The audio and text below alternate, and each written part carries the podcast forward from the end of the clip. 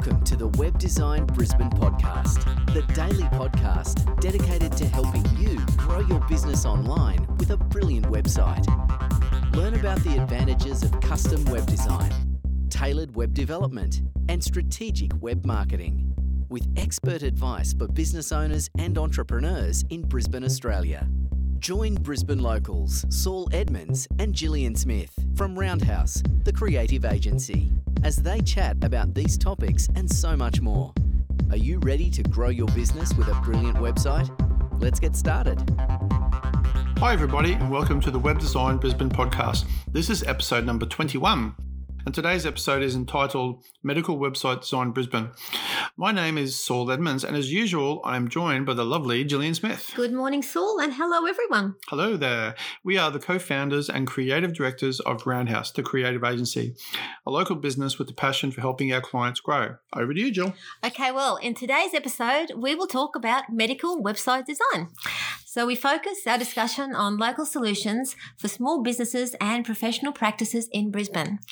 If you're seeking to grow your medical or healthcare practice online, we hope you we can help you learn more about the range of medical website design services and digital marketing solutions that are available today to help your business grow in new ways.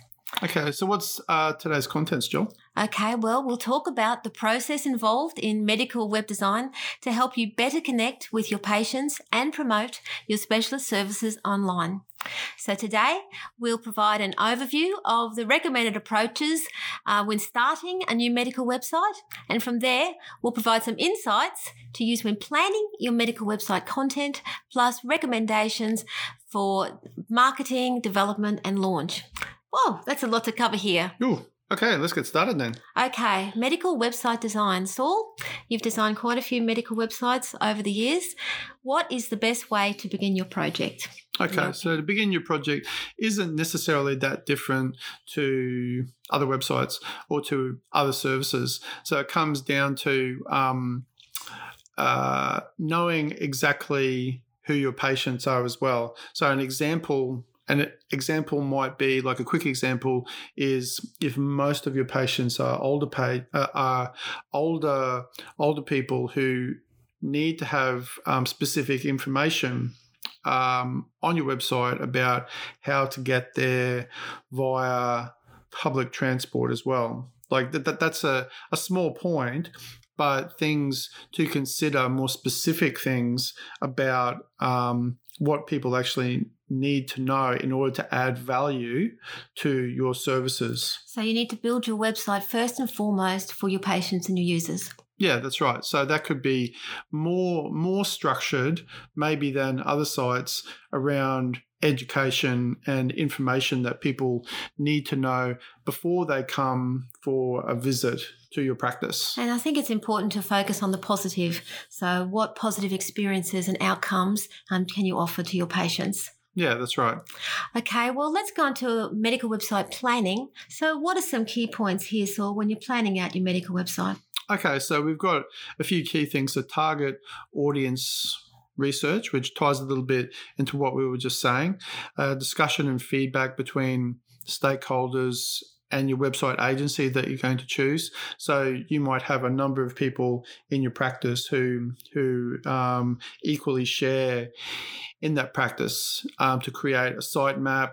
Obviously, with the sort of information you're going to have on it, they'll be more specific to uh, the requirements for the site and to optimize also for search engines as well as as always. Okay, from here we'll go on to talking about the medical website content. Okay, the content is very important. So, from your experience, Saul, what types of content do you recommend to include in an effective medical website? Okay, so there are um, certain things that I guess every medical practice would would then not have on their site there. Um, which are to do with legal requirements and other things too that they can and can't say. But a primary thing would be educational content around for those things that they can say about to um, information about uh, before people come in for some sort of operation procedures, treatment or procedures, anything, and that would not necessarily have to reside so everyone can see it. If required, that could be on a private part of the site where people have to log in if that's a specific uh, requirement. Of course, a description of services, information about the healthcare um, our providers and the practitioners within the practice. It could also um, have things like infographics that very simply explain um, explain those services if required. Medical illustrations as well, which once again may be on um, on the side for everyone to see, or for only for patients as well, and video content where required too. Okay, so you've planned your medical website, you've got your medical website content together. Okay, from there, do we go into design and development? Yeah, well, that's right. But you know, let's just take a step back first. If we're going to, everything once again starts with your brand. In my experience, a lot of people starting up their practice generally um, don't always have a brand. If they're starting up a brand new practice, if they've finished their their studies or they've been in another area and they're moving into say being a specialist, many of those people don't have um, haven't thought about that. So that needs to be a consideration sort of first. So your branding includes your logo design, your company colors. That's right, and we're required then to brand guidelines. Um, and then also like any good set of brand guidelines being able to establish you know largely for internally but so that it can roll out across any future marketing material their value proposition um, and the general uh, core ideals that bind that um, whole business altogether. So when your branding is in place, you move on to developing the visual mock-ups and wireframes of the website in preparation for development? Yeah, that's right. So you're starting to think about the sitemap and the type of content that's going to be on there and then the initial layout for the website so that that's in in line with your branding. So do you recommend that people use uh, wordpress websites? Is that generally used in medical websites squarespace or are custom solutions more more appropriate here for a medical web solution? Yeah well you would never um, if it's if it's just purely a informational site, which most medical websites are, um, then using either WordPress or something like Squarespace is fine.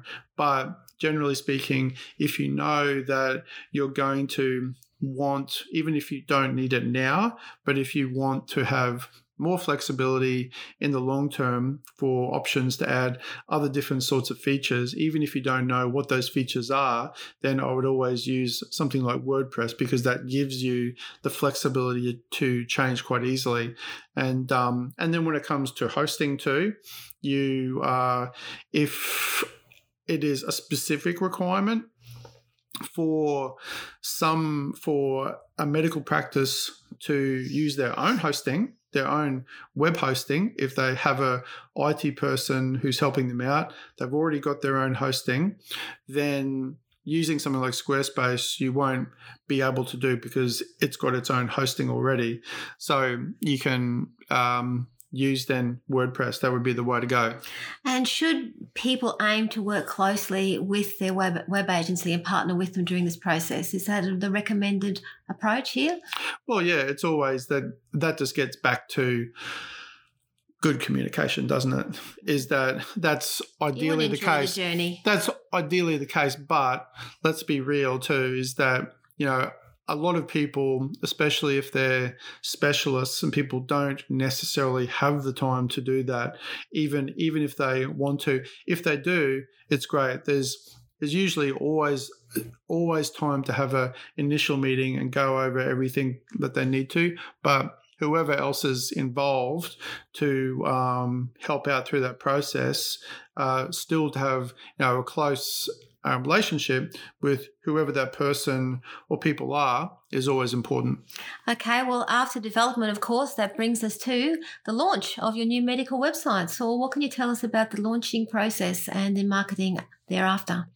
Okay, so if you've got ideally right at the beginning of this whole process, you would have identified that you know some level of marketing or um, otherwise is a part of the scope of the project. So if that is the case, then you may have timed that launch also with the start of any marketing um, as as well. So it's it's timed at the same you know at the same time as you're going to do that. If that's not the case, then you know launching any site, including these sorts of sites, there's a level of being able to test it just before launch after launch as well, just to make sure everything is working exactly how it should and that um, everybody knows how to receive information from it as well. Anyone internally has also had some level of training, which we always have for all